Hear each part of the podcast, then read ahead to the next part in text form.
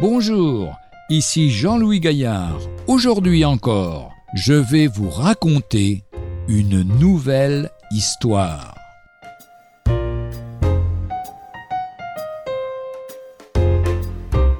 Savoir calculer.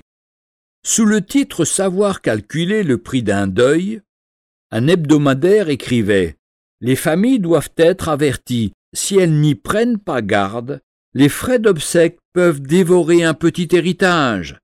Et l'auteur de l'article mentionnait le coût d'un service funèbre, prix d'une concession au cimetière, prix du cercueil, prix du service des pompes funèbres et des formalités à accomplir.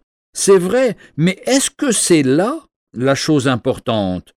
Une vieille chrétienne, quand elle apprenait la mort d'une personne inconvertie, répétait souvent Ce ne sont pas ceux qui restent qui sont à plaindre. Ils auront peut-être encore l'occasion de se convertir, mais c'est celui qui quitte ce monde avec ses péchés. Il est entré dans l'éternité, loin de Dieu. La mort nous introduit en effet dans l'irrévocable.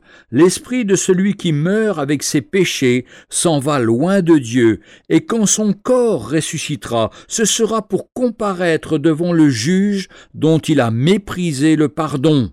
Car avant d'être le juge, Jésus est le Sauveur. C'est lui qui, aujourd'hui encore, s'approche de vous, il vous demande de reconnaître votre culpabilité aux yeux de Dieu et de croire à son sacrifice rédempteur. Heureux celui qui meurt dans la foi, son âme s'en va près de Jésus et son corps attend dans la poussière le jour de la résurrection. Ésaïe chapitre 55 verset 6 Cherchez l'Éternel pendant qu'il se trouve, invoquez-le tant qu'il est prêt. De Corinthiens chapitre 6 verset 2 Voici, c'est maintenant le temps favorable. Voici, c'est maintenant le jour du salut.